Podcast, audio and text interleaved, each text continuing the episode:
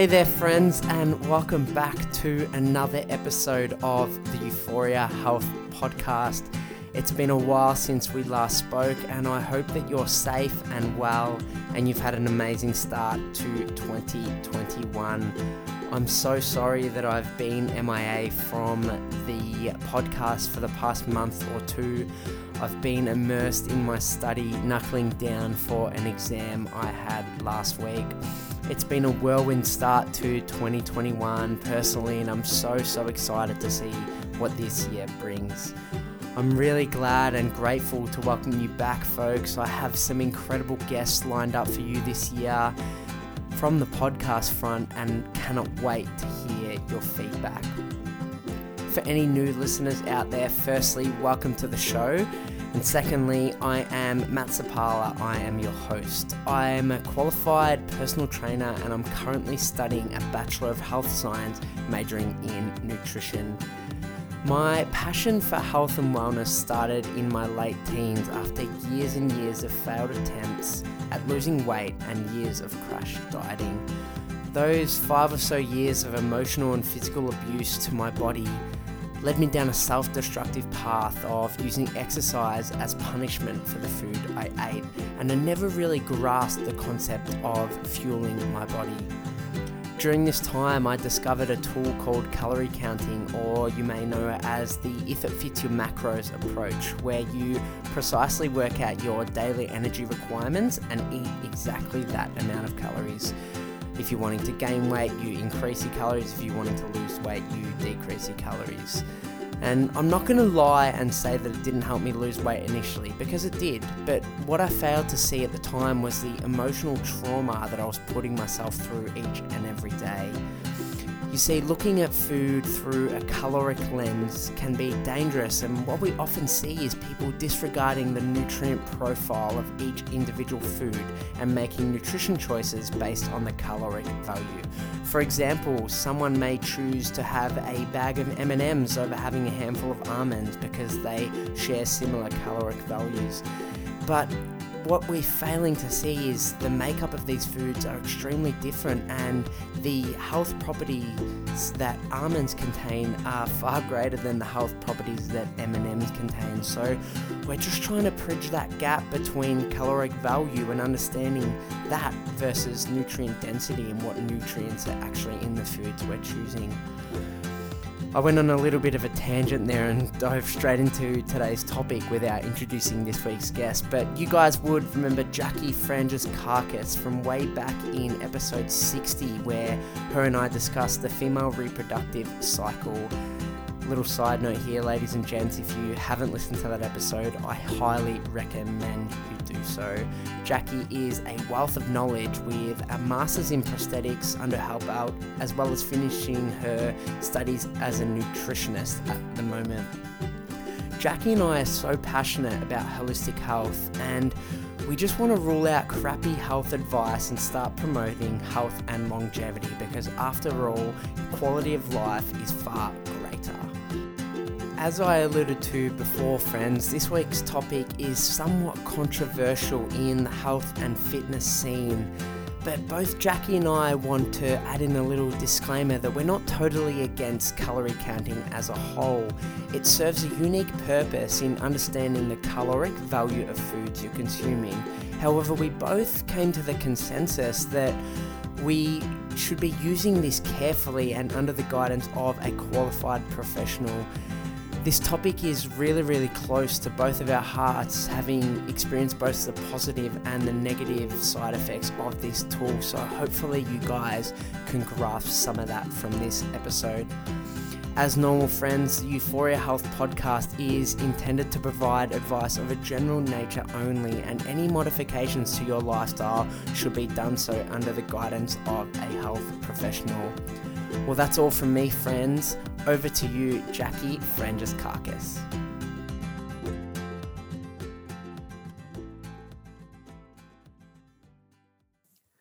Jackie Frangeskakis, welcome back for your second appearance on the Weekly Dose of Euphoria podcast. How are you? You good, thanks. I see you've been practicing my surname.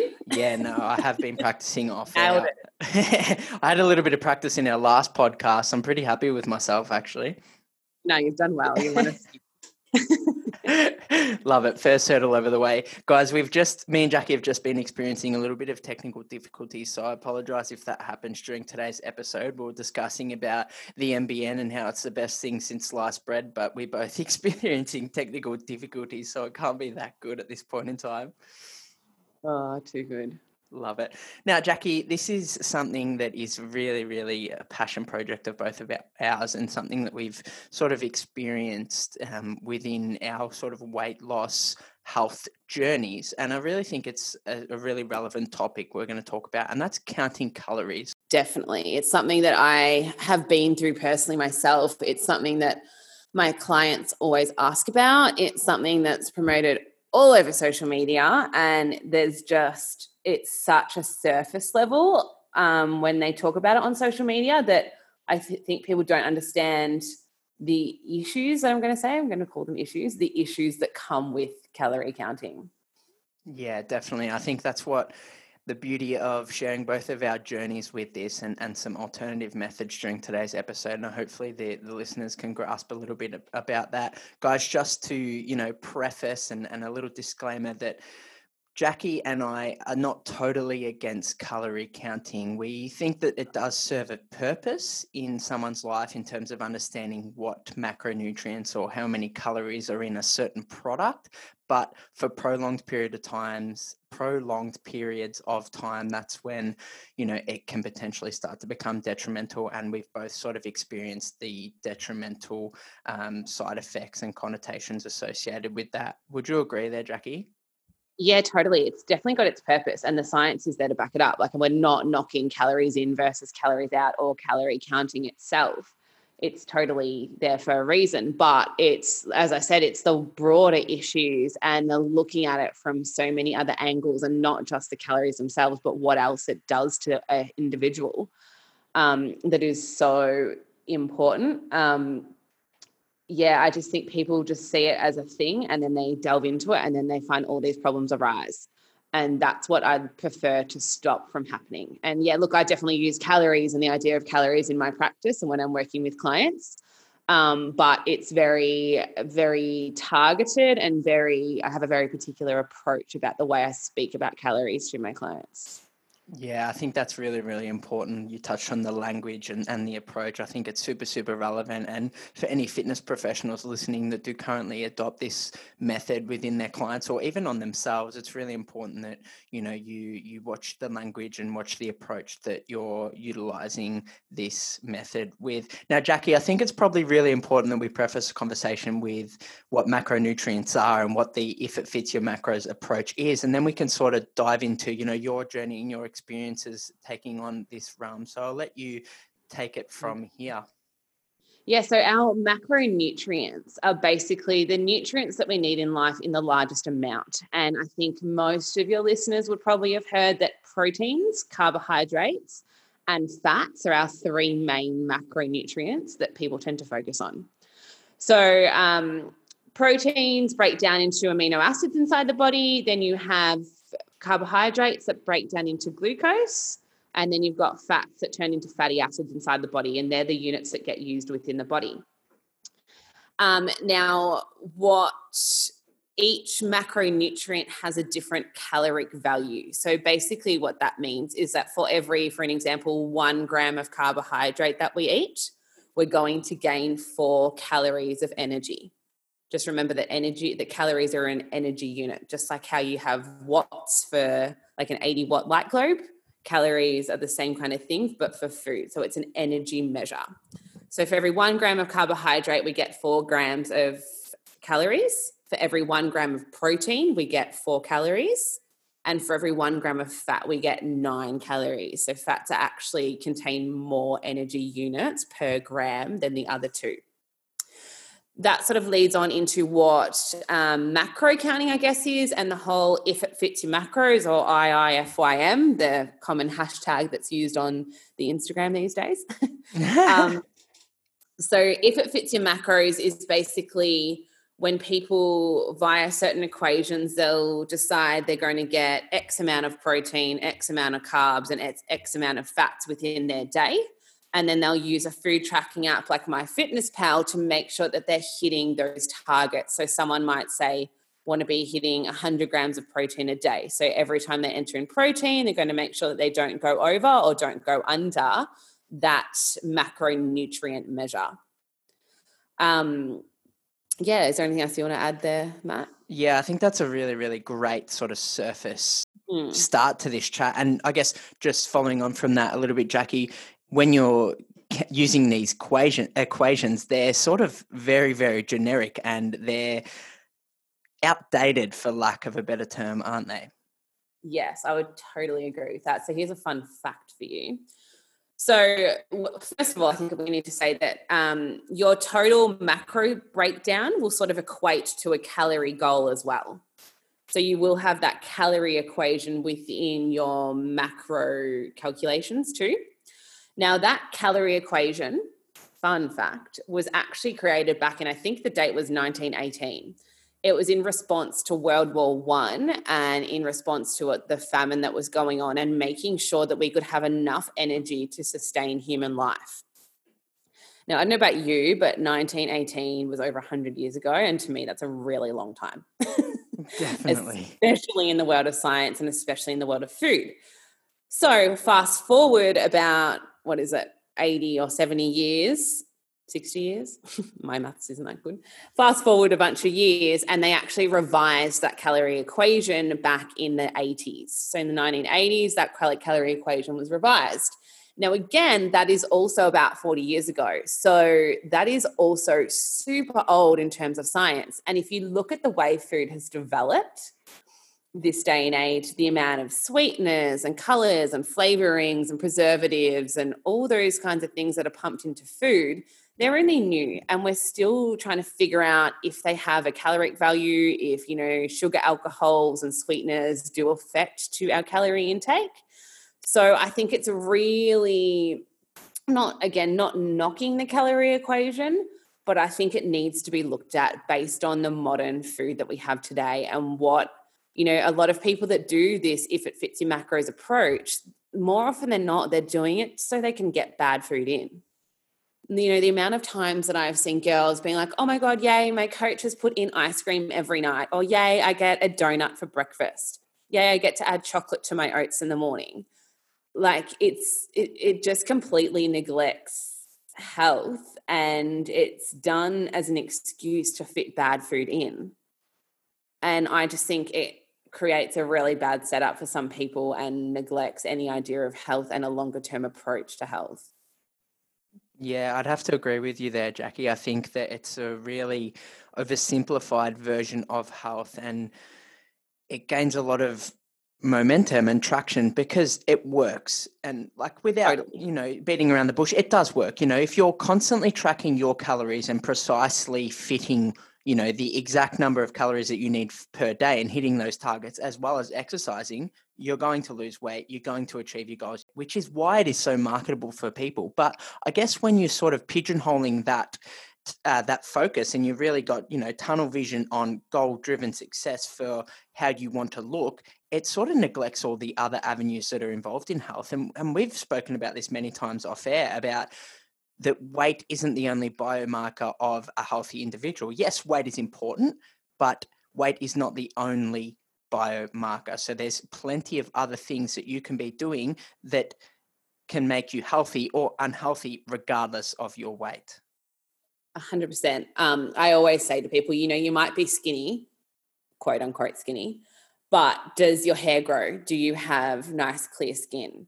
Do you have energy levels that are all you know bounding of energy throughout the morning you're consistent throughout the day and then by the time it's ready to go to bed are you able to actually fall asleep at night? Um, is your digestion well? Do you poo every day or is it every second day? Do you poo too much? You know there are so many other factors that aren't even you know necessarily a blood biomarker but just a general life thing that you can measure your health by and people tend to neglect them because they go oh well i'm lean it doesn't matter anyway I'll tell you right now, I was the leanest I've ever been in my life with a full six pack bulging, and I was the unhealthiest I have ever been in my life. So I think it's important that we need to take away in in my eyes. this is going to come across really mean, but I don't mean it meanly.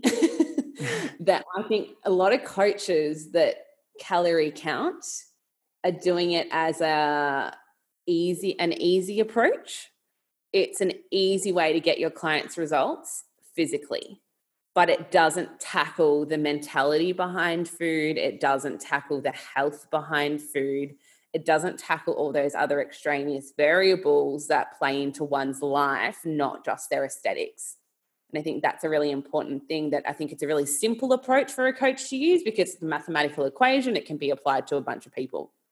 It's very simple and it will work, but it doesn't focus on all the other aspects of food. And when I work with my clients personally, I prefer to tackle everything because in my eyes people don't get overweight because they're eating bad food everyone knows bad food is bad they're overeating or eating bad food because of a deeper issue yeah. and that what you need to tackle in my eyes to get a real long lasting result and create that again quote unquote lifestyle. I hate that term because it's blasted through everywhere but to genuinely create a life for yourself where you can live happy day in day out you hit the nail on the head there jackie i, I could not agree more with that and i guess for people that are not familiar with the if it fits your macros approach this is basically the rundown of how it would work so you would go on to let's just say this website that has the equation that we spoke about earlier already inbuilt into the system. You would enter your body weight, your height, your activity levels, um, your perceived goal. Then it will give you like a rough approach to how much weight you would like to lose or gain over the next sort of X amount of time for whatever your goal is. And then it will spit out this equation with how many calories that you need for the day to survive. So that's a basic breakdown breakdown of the if it fits your macros approach. Jackie, I know we're going to dive right deep into why this may not be the best option for some, but I think it's really really important again just to reiterate the fact that we are not totally against calorie counting. It's fantastic that it gets people goal driven, it gets people moving, and it gets people sticking to something, which is fantastic. But it's a great platform and a building block to start, you know, focusing on all these other markers of health. So, again, guys, not totally against calorie counting, just providing you with a more in depth picture and potentially another option that may help you reach your goals. Yeah, totally um, again, it's about it's about how you educate it to your client. It, you know, as from a coach's perspective, you need to make sure. I think it's your duty of care. You know, do no harm to go on. And if you're going to use the calorie equation, you need to explain the pros and cons and what you're expecting. Um, because it can lead people down a rabbit hole where they can't get out of, and it just can create so much havoc um, from personal experience, just to tell a bit of background for me, am I probably, like I said before, I was the leanest ever, but the most unhealthiest was when I did my bodybuilding competition. But, you know, I basically calorie counted, which in that scheme where it's an extreme sport where you need to get to a certain level, a certain body fat percentage, you kind of can't not do it. Um, but it led me down a really unhealthy way in that I was counting calories, but I lost my period and I lost it for over a year and didn't get things back to normal for about three years. I had really bad hormonal acne, in particular around my chin area. I was a moody bitch. Um, I was horrible to my partner at the time. But everyone around me was like, oh my God, you look amazing. Wow, you're so ripped. Oh my God, check your abs out. Everyone was saying all these things to me that complimented my aesthetic approach, but no one really knew what was going on inside of me, except for probably like my best mates and my partner. Um, and as a woman, which we've touched on in our first podcast, it's so important that we have that healthy, regular menstrual cycle. And I completely, sorry to swear, but I completely fucked that up with the way I did calorie counting. And it's you know i was doing it so i could fit in certain bad foods and i could treat myself to you know an ice cream here or there. Um, but i wasn't getting those nutrients in and i had much more complex digestive issues and things like that going on that it was it was horrible. Um, like again sorry listeners sorry matt but like this is gross. I my digestion was so screwed I was, I reckon I was using my bowels like upwards of six times a day. I was seeing food in my stool. I was um, on the brink of a thyroid condition. Like I nearly pushed myself into an autoimmune thyroid condition because of how much I was under eating, and in particular, under eating carbohydrates. Um, and it was just again, I'd lost. It was like I lost all perspectives of everything else, health, and all I could focus on was the calories. And that, if I can stop even just one woman from heading down that track, I am, or one person, not just a woman, I am a happy individual to get there. Um, yeah, that's my personal experience with calorie counting in particular. And like, look, it, as I said, it works. I was the most ripped thing ever, but I wasn't healthy, not even in the slightest. Yeah, it's so, you know, it's crazy to look back on those periods and, and look at in this sort of from this perspective when at that point in time you know you may have not looked at it in that perspective because you were so goal driven which was fine at the time yeah, but 100%. it's fantastic that you're able to look at it through a different lens now and realize how much you've grown and how much you've evolved and and I guess looked at all the other markers of your health and realized that now you are truly thriving, whereas then you were really pigeonholing your health and really associating health with your body image. Definitely, totally agree. And I think that's where it all begins. Yeah, I was yeah, just I, about to elaborate that on that as well. Sorry, we're um fighting for words here, Jackie. Yeah. you can tell we're so passionate about it. Seriously. yeah, so my calorie counting journey, it was sort of like for me, it was about halfway through my weight loss journey. And I have shared this with the listeners before, but basically, I found calorie counting as a a tool to get me out of a plateau. So a plateau is what we call in the industry where you basically have a halt in progression after making progress, guys. So for me, it was about halfway through my journey. I was quite an overweight kid. I lost the first eight to 10 kilos, I think, quite easily because all I did was changed little bits of my lifestyle. And, and I thought that that was, you know, a great sort of kickstarter for me. So I changed little bits of my lifestyle. I was eating really, really refined foods. Um, the quantity of foods that I was eating was way, way, way too much for what I actually needed. So I sort of refined those down. Naturally, lost a little bit of weight, which was awesome Kickstarter for me. And then I reached this plateau. And for me, I got into conversation with people at the gym I was at, and that's when I found out about calorie counting. And for me, it was amazing at the start. I'm like, oh my God, I can, you know, I can still have half a block of chocolate at night, but all I have to do is not have breakfast. Like, how good's that? Like, I can incorporate big bowl of ice cream at night, but if I just don't have any fats and just have like an iceberg lettuce for lunch, how good's that? You know, like I can still make progress and eat the things I want. That's fantastic. That led me down a really, really unhealthy relationship with food and it really spiraled out of control from that point. And I guess when I was in punching in the equation in the um, if it fits your macros calculator on the internet, it, it gave me this ridiculous equation that I'd need 2,200 calories to maintain all of my training. And I thought, what? That's way too much. How am I going to lose weight off 2,200? So I'll strip it right back. So I went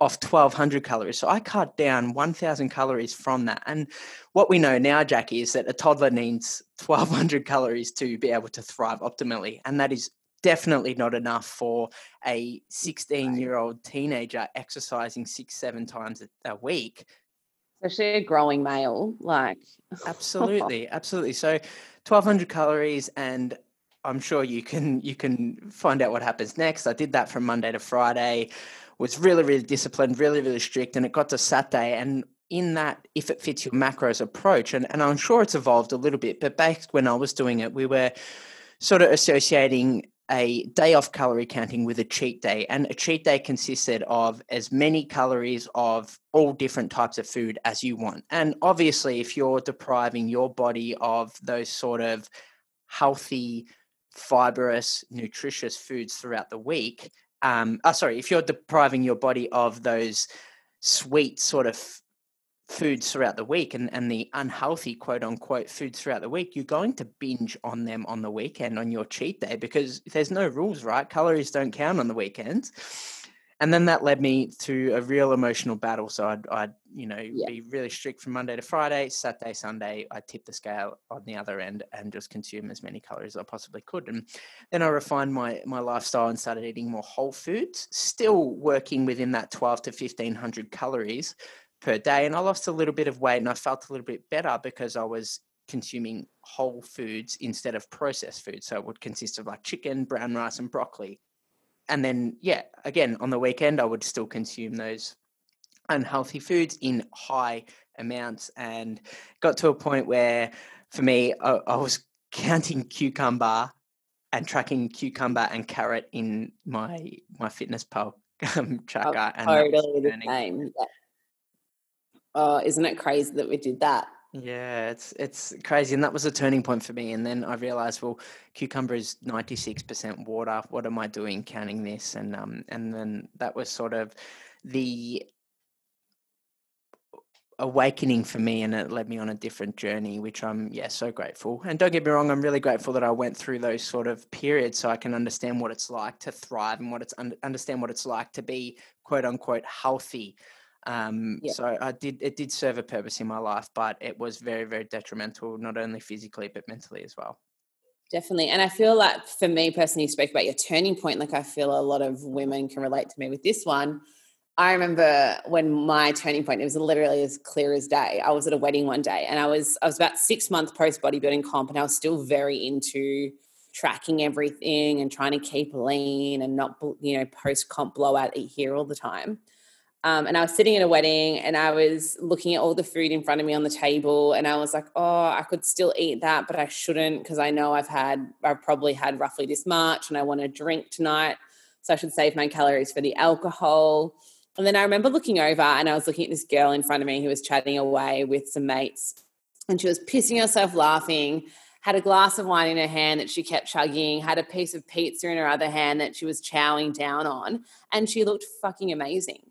And I was like, this girl is over there having this amazing time and having the most fun in her life and does not care right now about anything. And I'm sitting here looking at the food in front of me, contemplating whether or not I should have some more because I know I'm probably close to my calorie cap. Like, I was just like, what am I doing? Like, I literally, like, slapped myself in the face in that moment, like, well, not literally, figuratively.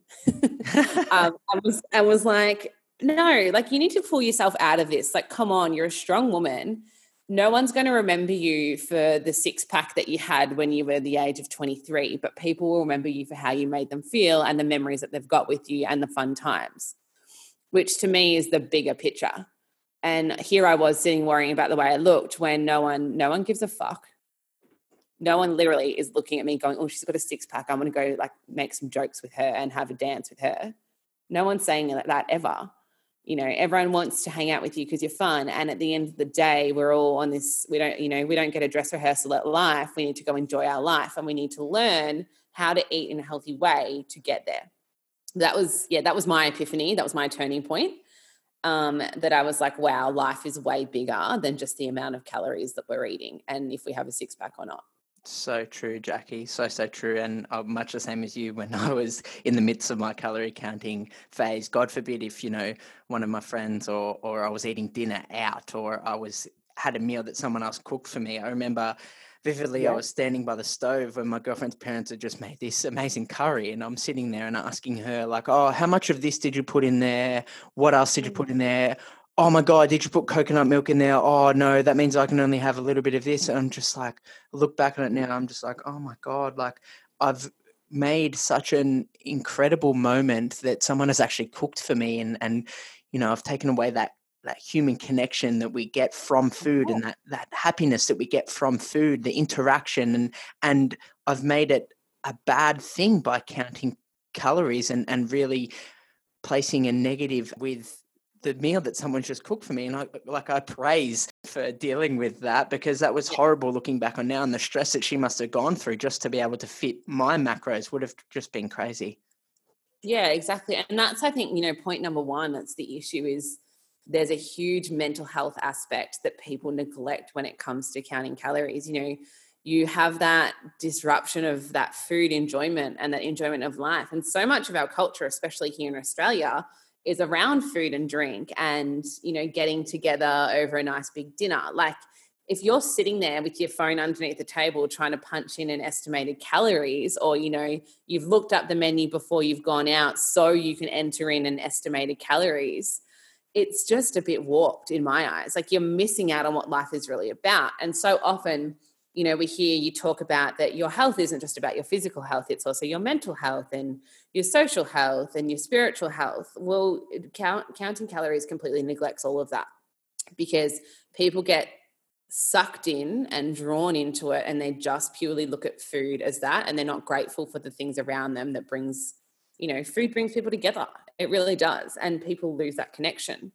And i know so many instagrammers that go oh, food, like they mock people like us of what we're saying. And they go, oh, counting calories gives you an eating disorder. Bite me. I'm like, well, it actually does. Do you work with clients? Because as far as I'm concerned, I don't know that you do anymore, not closely, because you've got this huge program that's targeted at getting thousands and thousands of people in. You can't tell me you work closely with them.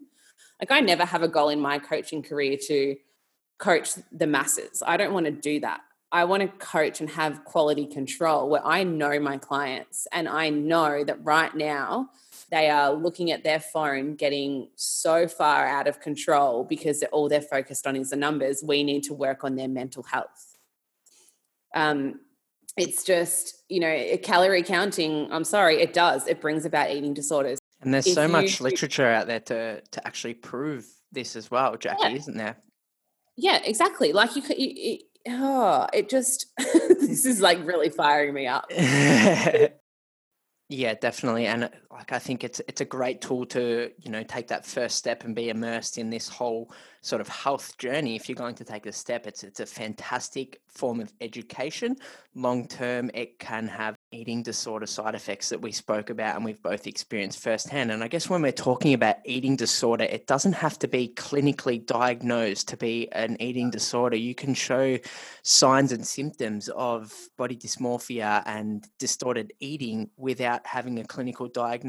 And I think it's really hard to be able to realize these sort of signs and symptoms for yourself when you're completely immersed in that field. And it's also equally as hard for someone to be able to tell you that you have these yeah. things happening while you have tunnel vision and while you're immersed in this field. So i guess we're talking from an objective point of view. We've lived and breathed this this sort of experience before so we can see the effects that it had on us looking back and we can see those little signs and early signs and symptoms in other people that are in this field at the moment. And again, it's about, you know, being, if you're the friend that's dealing with someone who has that, like having the right tools that, you know, you speak to someone if you need help to help someone else. If, because a lot of the times that people don't realize that they've actually got that way of disordered eating. As you said, it doesn't need to be clinically diagnosed. Like if you're sitting there and you're turning your eating into a mathematical equation, in my eyes, that's disordered eating if you have that binge restrict cycle going on like you did yourself matt that is also disordered eating. And you know it doesn't have to be a consistent you know thing. You can ebb and flow out of it. It's about getting yourself where you are consistently healthy where you are consistently you know living that lifestyle and creating that lifestyle for yourself. Um, you know, and as you said, we definitely use this as a tool. Like I've used it with girls that I've worked with that have eating disorders. Um, to purely uh, on both ends of the spectrum with girls that are overweight, I've used to say, hey, let's have a look at this portion size that you've just served yourself. We've got all this food in it. I'm going to put it into MyFitnessPal. That's a, you know, 1000 calorie meal. Can you now see where you might be going wrong? You use it as an education tool or where I take it from my, you know, anorexic client and I'll say, this is what you're eating in a day. And it would literally be like 500 calories for a whole day.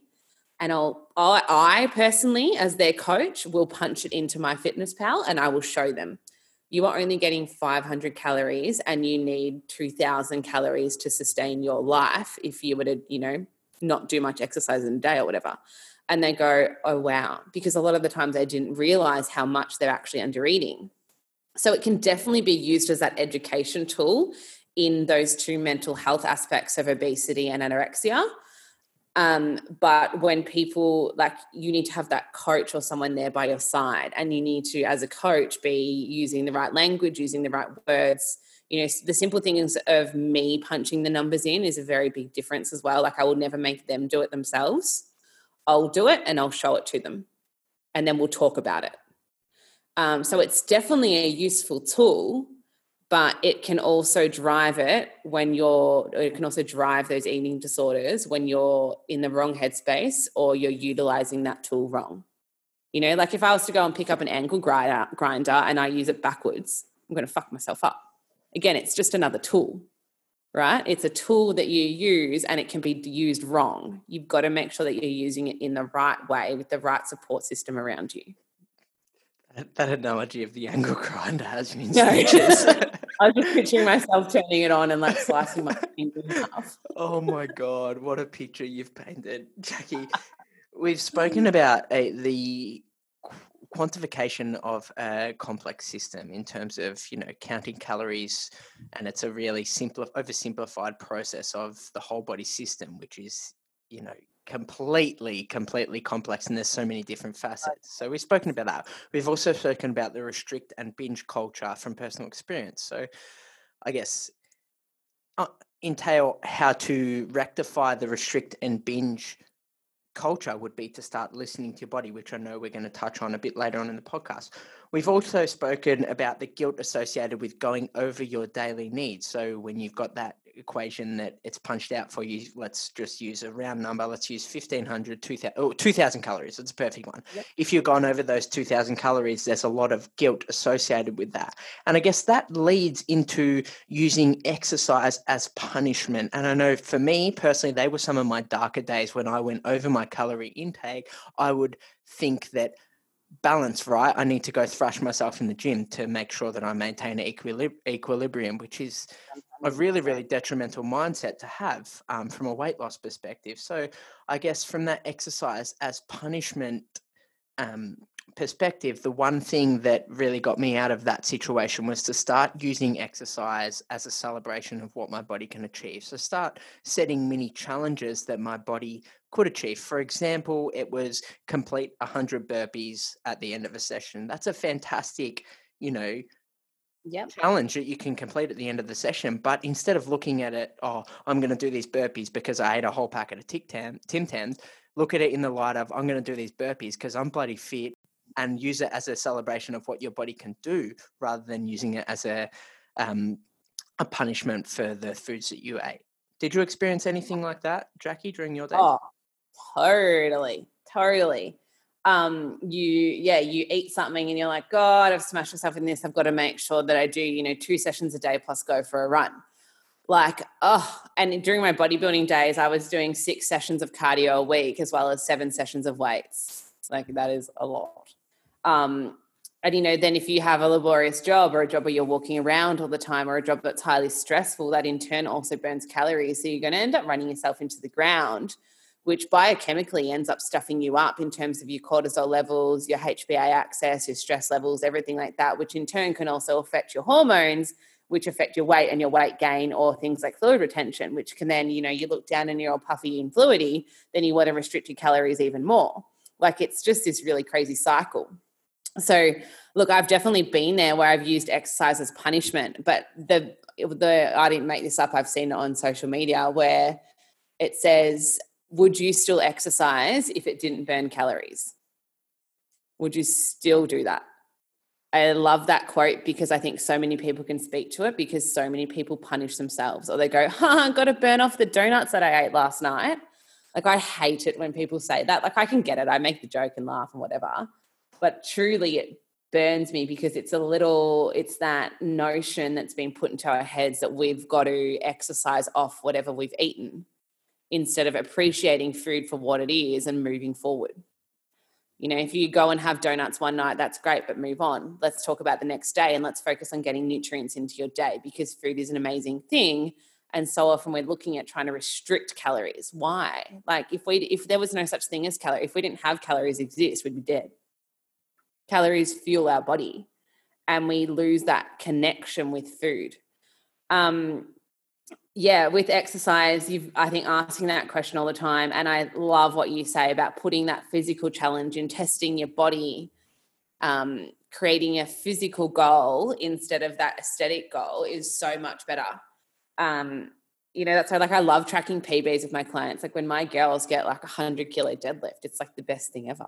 yeah. And those wins are way more, I think, healthy than it is to, you know, be getting down to a size four in your clothes or getting, you know, your six pack happening. I think those physical goals make it so much better. And it it talks about what exercise is essentially truly designed for. It's designed to make your your insides work better. It's designed to make you healthier it shouldn't be used as a punishment system. I could not agree more there, Jackie. And I guess just wrapping that little segment off in a bow that if you're still utilizing exercise as a, punishment, and for example, if the calculation has spit it out that you need 2000 calories per day, but you're exercising four times per day, but you've only logged in the system that you're exercising once per day, the goalposts shift again. So therefore, you're energy requirements will be higher than 1500 calories a day. So, therefore, if you're still maintaining that 1500 calories a day plus adding three extra sessions, you know, that's where the problems start to arise. And that's where we start to tweak those equations that are there put out for us based on the information that we put in. But then if we manipulate them even more, that's when the problems can start to arise further. And personally, that's what happened with me. I thought, oh, there's no real harm in in manipulating them, you know, two or three hundred calories or even a thousand at some points in my journey either way, which is which is not the right approach. And I think that can also happen unintentionally. Like I it's something that I've spoken to my clients about when they have counted calories in the past. Like what about the days where you unintentionally move more? What about the days that are super stressful? What about the days where you, you know, this weekend personally for me, I worked in the garden and, you know, we built a bloody fence and we dug holes and we stained the deck and painted things. Like it is so much movement, way more than I would do in a normal day. Like I'm going to need to eat more for that day. But then people just get so strong on that equation. They go, oh no, like I better stick to that. And they stick to that equation. Then they get hungry. Then they don't sleep well because their food's malnourished, their body's malnourished. And then when they wake up, you know, in after a bad sleep, they get that stress again. And then you can get things like fluid retention, which just looking at you yourself again in that in that fluidy way, you think you look shit. And then it just creates a whole nother, it, it's just this big snowball that it doesn't account that calorie equation doesn't account for all those other things that can happen in life you know that are that are spontaneous. And those things tend to often be the best things the spontaneous things. Um you know or, yeah like you just it's such a reductionist view looking at just a calorie equation and a certain number. You've got to actually look at your day and then people just get so you know caught in that deprivation. Food is just about you know deprivation and being deprived and making sure you're under that number.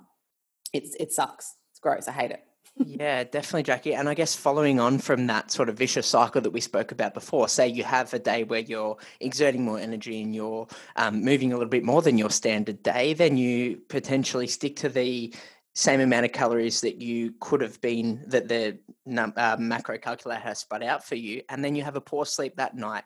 That follows on into the next day and when we, we know what the science tells us is when we're tired we tend to make poor choices with our food consumption. So we start to go for those refined carbohydrate foods. That leads us into another sort of down a, another sort of path where we start to feel crap for the foods that we ate. And then that opens up another can of worms about the mental health implications of exercising to burn off those sort of um, calories that we ate. And then we try and overcomplicate this system when it could just be backtrack a little bit and to stop all those things falling on. is just consuming things that your body tells you to do and listening to your body, which I think is what we're about to dive into as well, Jackie.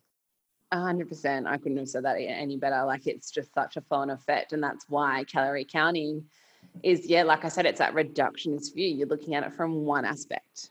It doesn't take into consideration anything else. Um, you know, unless you're a either very rational person that can just look at that and that only and then get over it, which is very, very, very few people. I don't think I've ever met one that would be able to do that.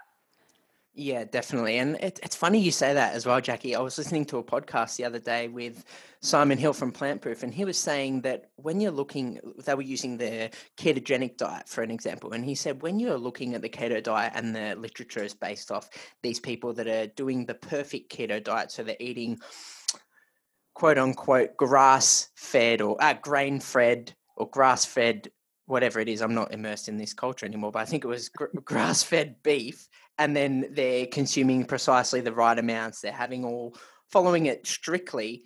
They're basing the literature off the person that is following it strictly. But then you add a practical element in there to the person that can't necessarily afford grass fed beef. They're going to get beef from the supermarket, which we know opens up another can of worms. It's fed with antibiotics and all these other things. It's not fed on grass, it's fed on grain, which entail stops your ketosis process, but that's a different story anyway. So when these sort of elements are, uh, are researched, they're not researching the practical element, they're researching the element that fits their narrative, if that makes sense. So, I guess understanding and looking from a practical lens and, and really digging deeper and asking yourself the question is this practical for me? Is it practical for me to count calories for the rest of my life? And the simple answer is no, it's not. We can't yeah, count calories for the rest of our life if you can prove to me that you're going to count calories for majority for 90% of your life i i'm sorry for you i feel really sorry for you because you are missing out on so much enjoyment like god i could not even fucking fathom doing that ever again to be honest like not my thing and um yeah sorry i lost my train of thought there but yeah doing it Love That's it. what I was going to say. I was going to say I have complete and utter respect for those health professionals, those coaches, even the influencers on Instagram. If you can look at all the science and understand every aspect and have such a sciencey mind and know what is best for a human in terms of their health, but then make a practical approach about it, I have full respect because that is, I think, one of the biggest challenges and one of the things that people and more often than not health professionals neglect is the real life situation. Um, and I think being able to find that balance between what you know in science and creating it in a practical manner for whoever you're working with is a huge factor that we all need to be looking at.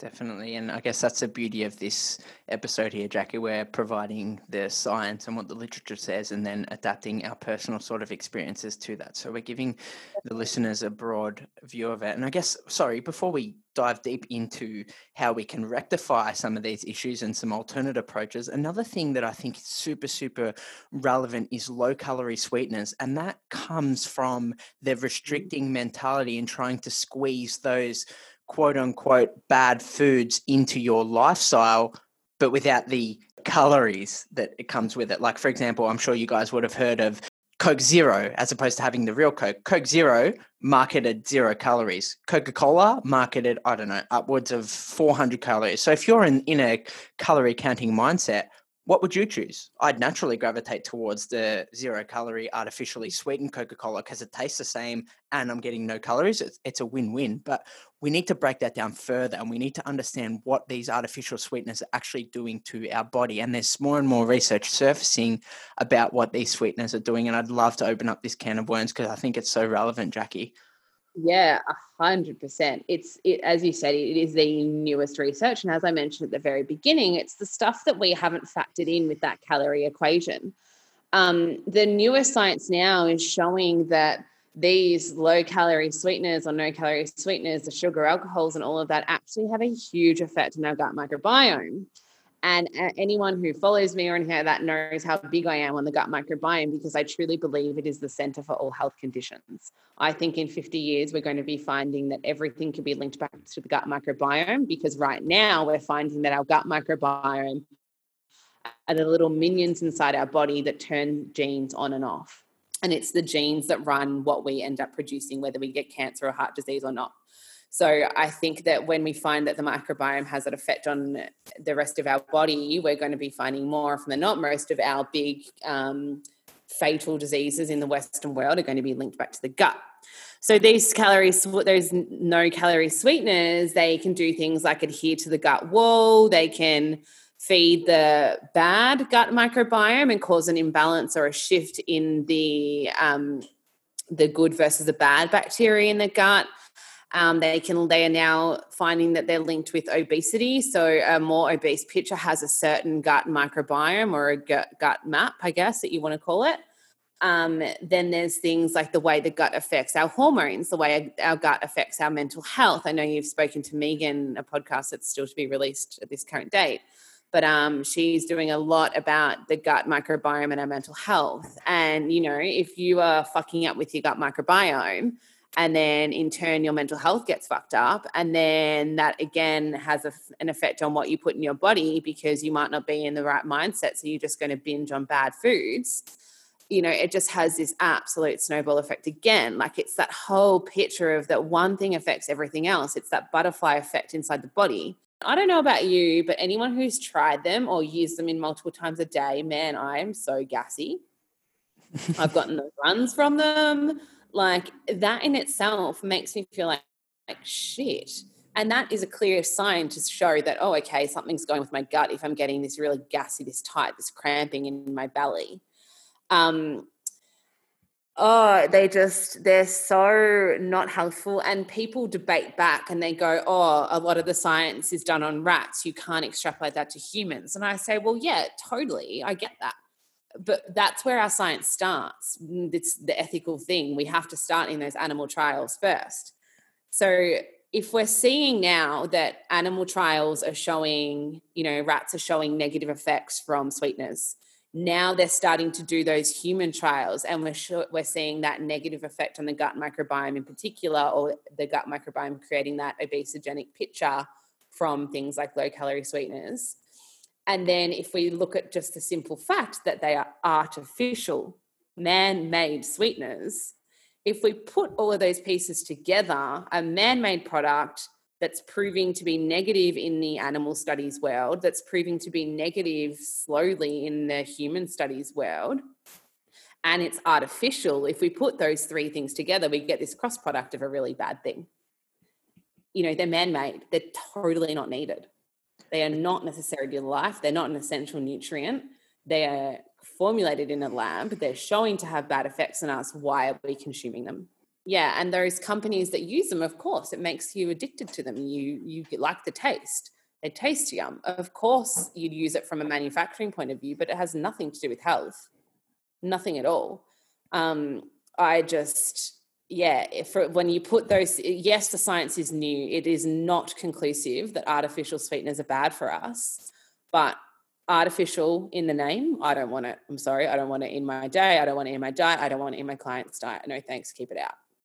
Yeah, definitely. And some of the the implications that has the research suggests that shows in mice is you know insulin resistance cognitive impairment by impairing the, the neurotransmitters it can develop into cancer all these sorts of effects that ADHD, these ADHD.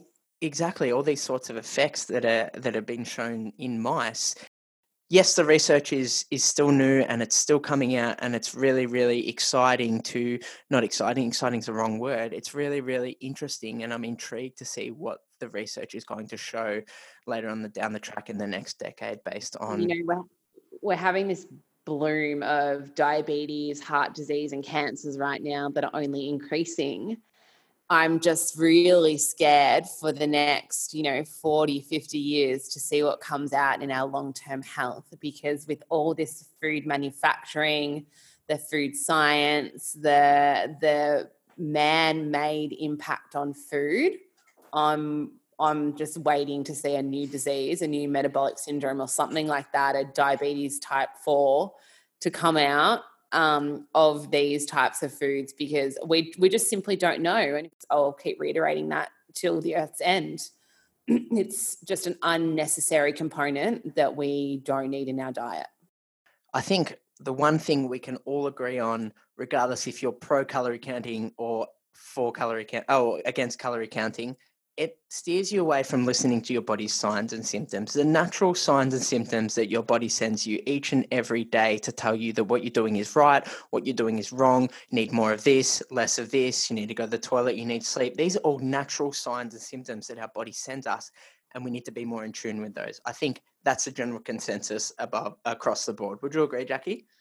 Totally. 100% agree. Now, applying a practical element of how to listen to your body, I'd love to pick your brain on tips on how to actually listen to your body when you're talking from a, satiation point of view and how to understand when you're actually full.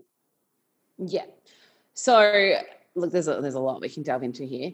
Um, when it comes to physically eating, I think it gets banged on about, and I kind of roll my eyes at the saying it too, but mindful eating, like I know it sounds really hippie and whatever. But when we rush our food, you don't give your body time to actually process what you're eating. It can take anywhere up to 20 minutes for your body to actually release digestive enzymes to release those hormones that tell us we're satiated and full and that we've had enjoyment from our food. So, where you can, I think being really mindful about what you're eating and sit down to eat and actually enjoy what you're eating and take your time to eat so you can actually recognize those signs that you're full. One thing that I always tell to my clients is if you're hungry, eat. If you're full, stop. You should never get to a point where you're so unbelievably, you know, consumed with food that you feel ill. Now, we're all human. We've all done that. We all will get there at some stage in our life. Christmas like I know when I've eaten every year. yeah, hundred percent. And that's when it. Yeah, totally. Go and do that. Eat until the earth's end. Eat until you have to change to your tracky pants. Like go on for those special occasions. Yes, that is more. That is bigger than the food. Go and eat your uh, eat to the earth's end. That's what life's but, about. Yeah, exactly right. But at the end of the day, for majority of your life, don't eat until you're completely stuffed. Eat until you've just gone, yeah, like I think I'm pretty good. And then give yourself some time. Let your body process the food. And if you're still hungry half an hour later, maybe you didn't eat some more. So go and pump in some more vegetables or you know look at the day of what you've eaten do you need to get some more protein into your diet maybe maybe you can go back and have some more you know lentils and chickpeas or whatever whatever it is that you're eating um yeah, so when you eat, eat mindfully, try not to rush where applicable. And if you have rushed, if you know that you've gotten up late and you've just smashed a bowl of oats really quickly and you get out the door, you finally get to work 20 minutes later and you're still really hungry, just give yourself some time because your body's probably just playing catch up. Give yourself some time, let it process, have a glass of water. And again, if within sort of that hour after you are still hungry, definitely go and eat you probably haven't eaten enough.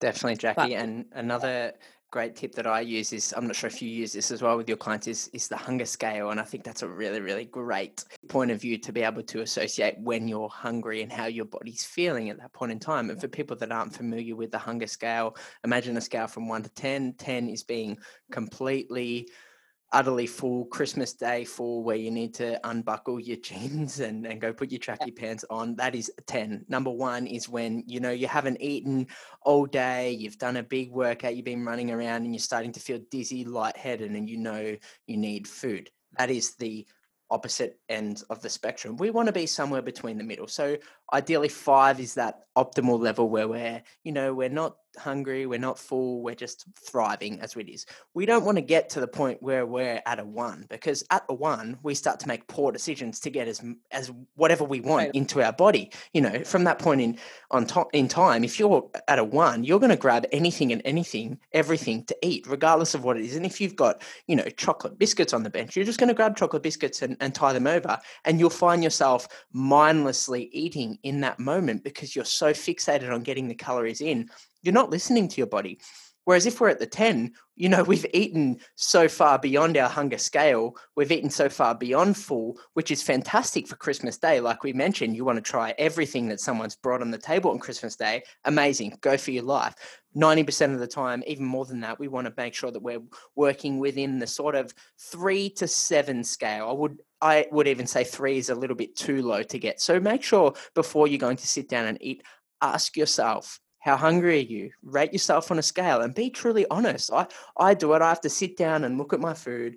I know it's really hard because when you're mm-hmm. super hungry, all you want to do is just get that spoon and dive into your big bowl of oats. But put the spoon down, take a deep breath, and ask yourself, how hungry am I? And more often than not, you know, if you're within that three, four, or five range, then that's a perfect time. And then halfway yeah. through the meal again, put the spoon down. It's I know it's challenging. Put the spoon down. Ask yourself again, how hungry are you? If you're at a seven, why would you continue eating? The food's not going anywhere. You're blessed to be able to go to the fridge and, and have access to that food all day long.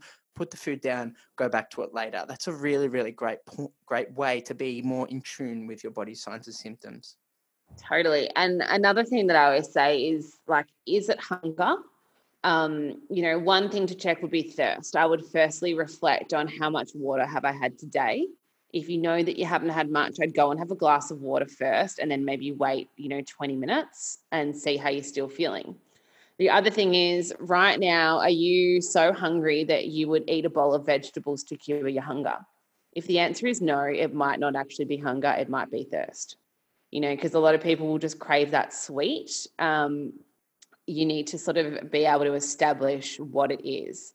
And on top of all of that, is don't fear hunger you know, for a lot of people that I think are listening to this, we're living in the Western world. We have a Coles, an Aldi, and a Woolworths, a Servo, a service station down and around the corner. Food is so accessible. It is okay to have a little bit of hunger. You know, if I'm on the way home and I know I'm 40 minutes from home, but I'm starving, I'm not going to pull into the drive through to get Macca's. I'm going to wait because I know it's just 40 minutes. Just wait till you get home as you said, you know, rate that hunger scale. And if you know that food is going to be there really soon, just wait. It's okay. You're not going to die. Just allow yourself to, you know, relax a little bit and then get home and have that apple, have that handful of nuts, have the meal that you need to have, whatever it is.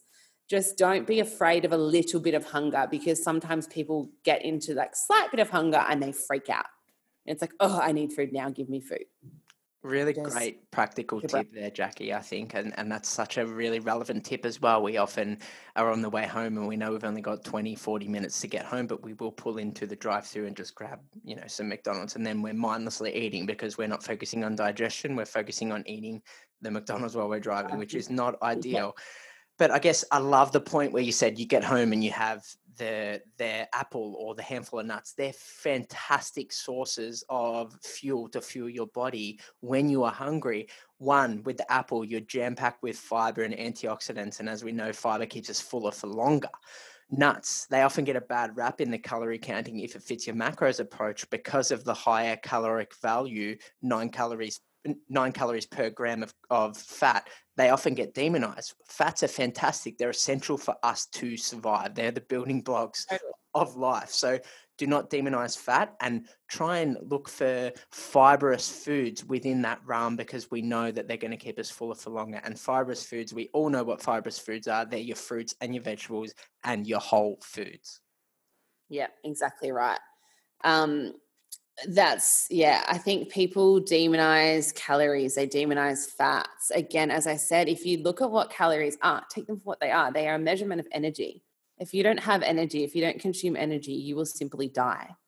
And like i said with food being so accessible it's around the corner. Like i literally have within two kilometers of my house i have an aldi an iga a woolworths um, a coles and i've got about three or four service stations around me food is so accessible that I think we lose the meaning of what it really is. And if we look at food as fuel, you're not going to go and put a can of Coke in your Ferrari because that's not going to make it run well. You're going to fuel it with, you know, your premium unleaded or whatever it is. Make sure that you put your premium fuel into your body, not feeding it with shit. Feed it with the right foods, feed it with those high fibrous foods, feed it with whole foods, and you really can't go wrong don't lose the perspective of food with that whole counting calories and the whole availability of food. That's what happens. You lose that perspective of what it actually is. It is fuel. Calories are good. Calories are good for us. Overeating too many is not.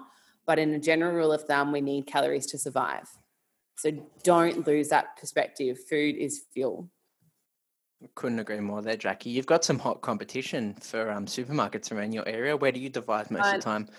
I know. Oh, look, I actually am an organic grocer girl. So I go to one that's a, a while away, or not a while, it's like 10K from my house. In this current time, I'm getting their food and veg box delivered.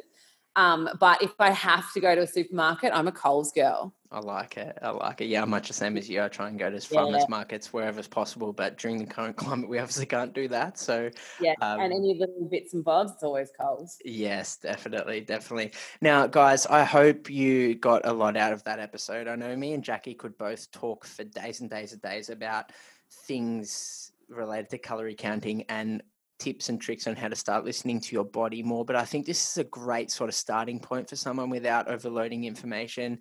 And if you guys want to know any more information, it can be highly personalized. Please reach out to Jackie or myself. Um, we'll be able to steer you in the right direction. And don't beat yourself up if you're counting calories at the moment. That's okay. You know, just take a deep breath take what you've learned today on board and don't necessarily start thinking that you have to stop calorie counting immediately. Start weaning off that process and understanding and listening to your body signs and symptoms and signals more often. Because if you start doing that, you can't go wrong. Your body will tell you exactly what it needs when it needs it. So I think that's yeah.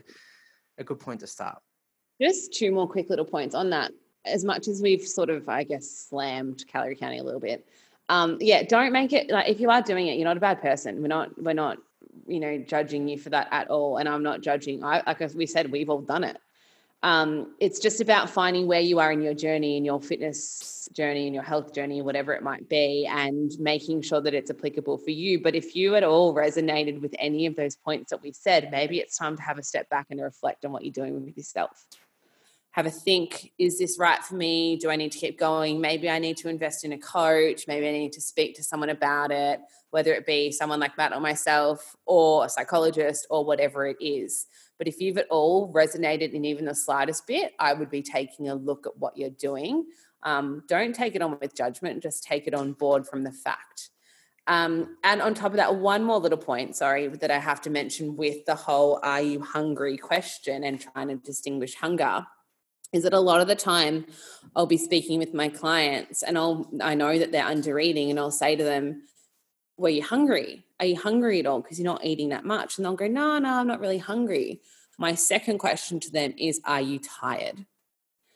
Because tired is a reflection on what we're fueling our body with, our energy levels, like Matt does with the hunger scale I get my clients to rate their energy in the morning uh, from one being I need to go to sleep and 10 being bounding and leaping with energy. I get them to rate it out of 10 in the morning, then and again at sort of 2, 3 p.m. in the afternoon, and then before bed. You know, if you're a 10 out of 10 before bed, something's going on. If you're a 1 out of 10 when you wake up in the morning, you might not be sleeping right. Or if you're a 1 out of 10 in the afternoon, that's also not a good thing food, as I said, fuels your body, it gives you energy. If you're tired, that also might be a symptom of undereating. So, hunger, thirst, and undereating uh, sorry, hunger, thirst, and um, fatigue levels are sort of three things that I would like to look at when I work with my client in terms of how much they're actually eating, whether it's over or under.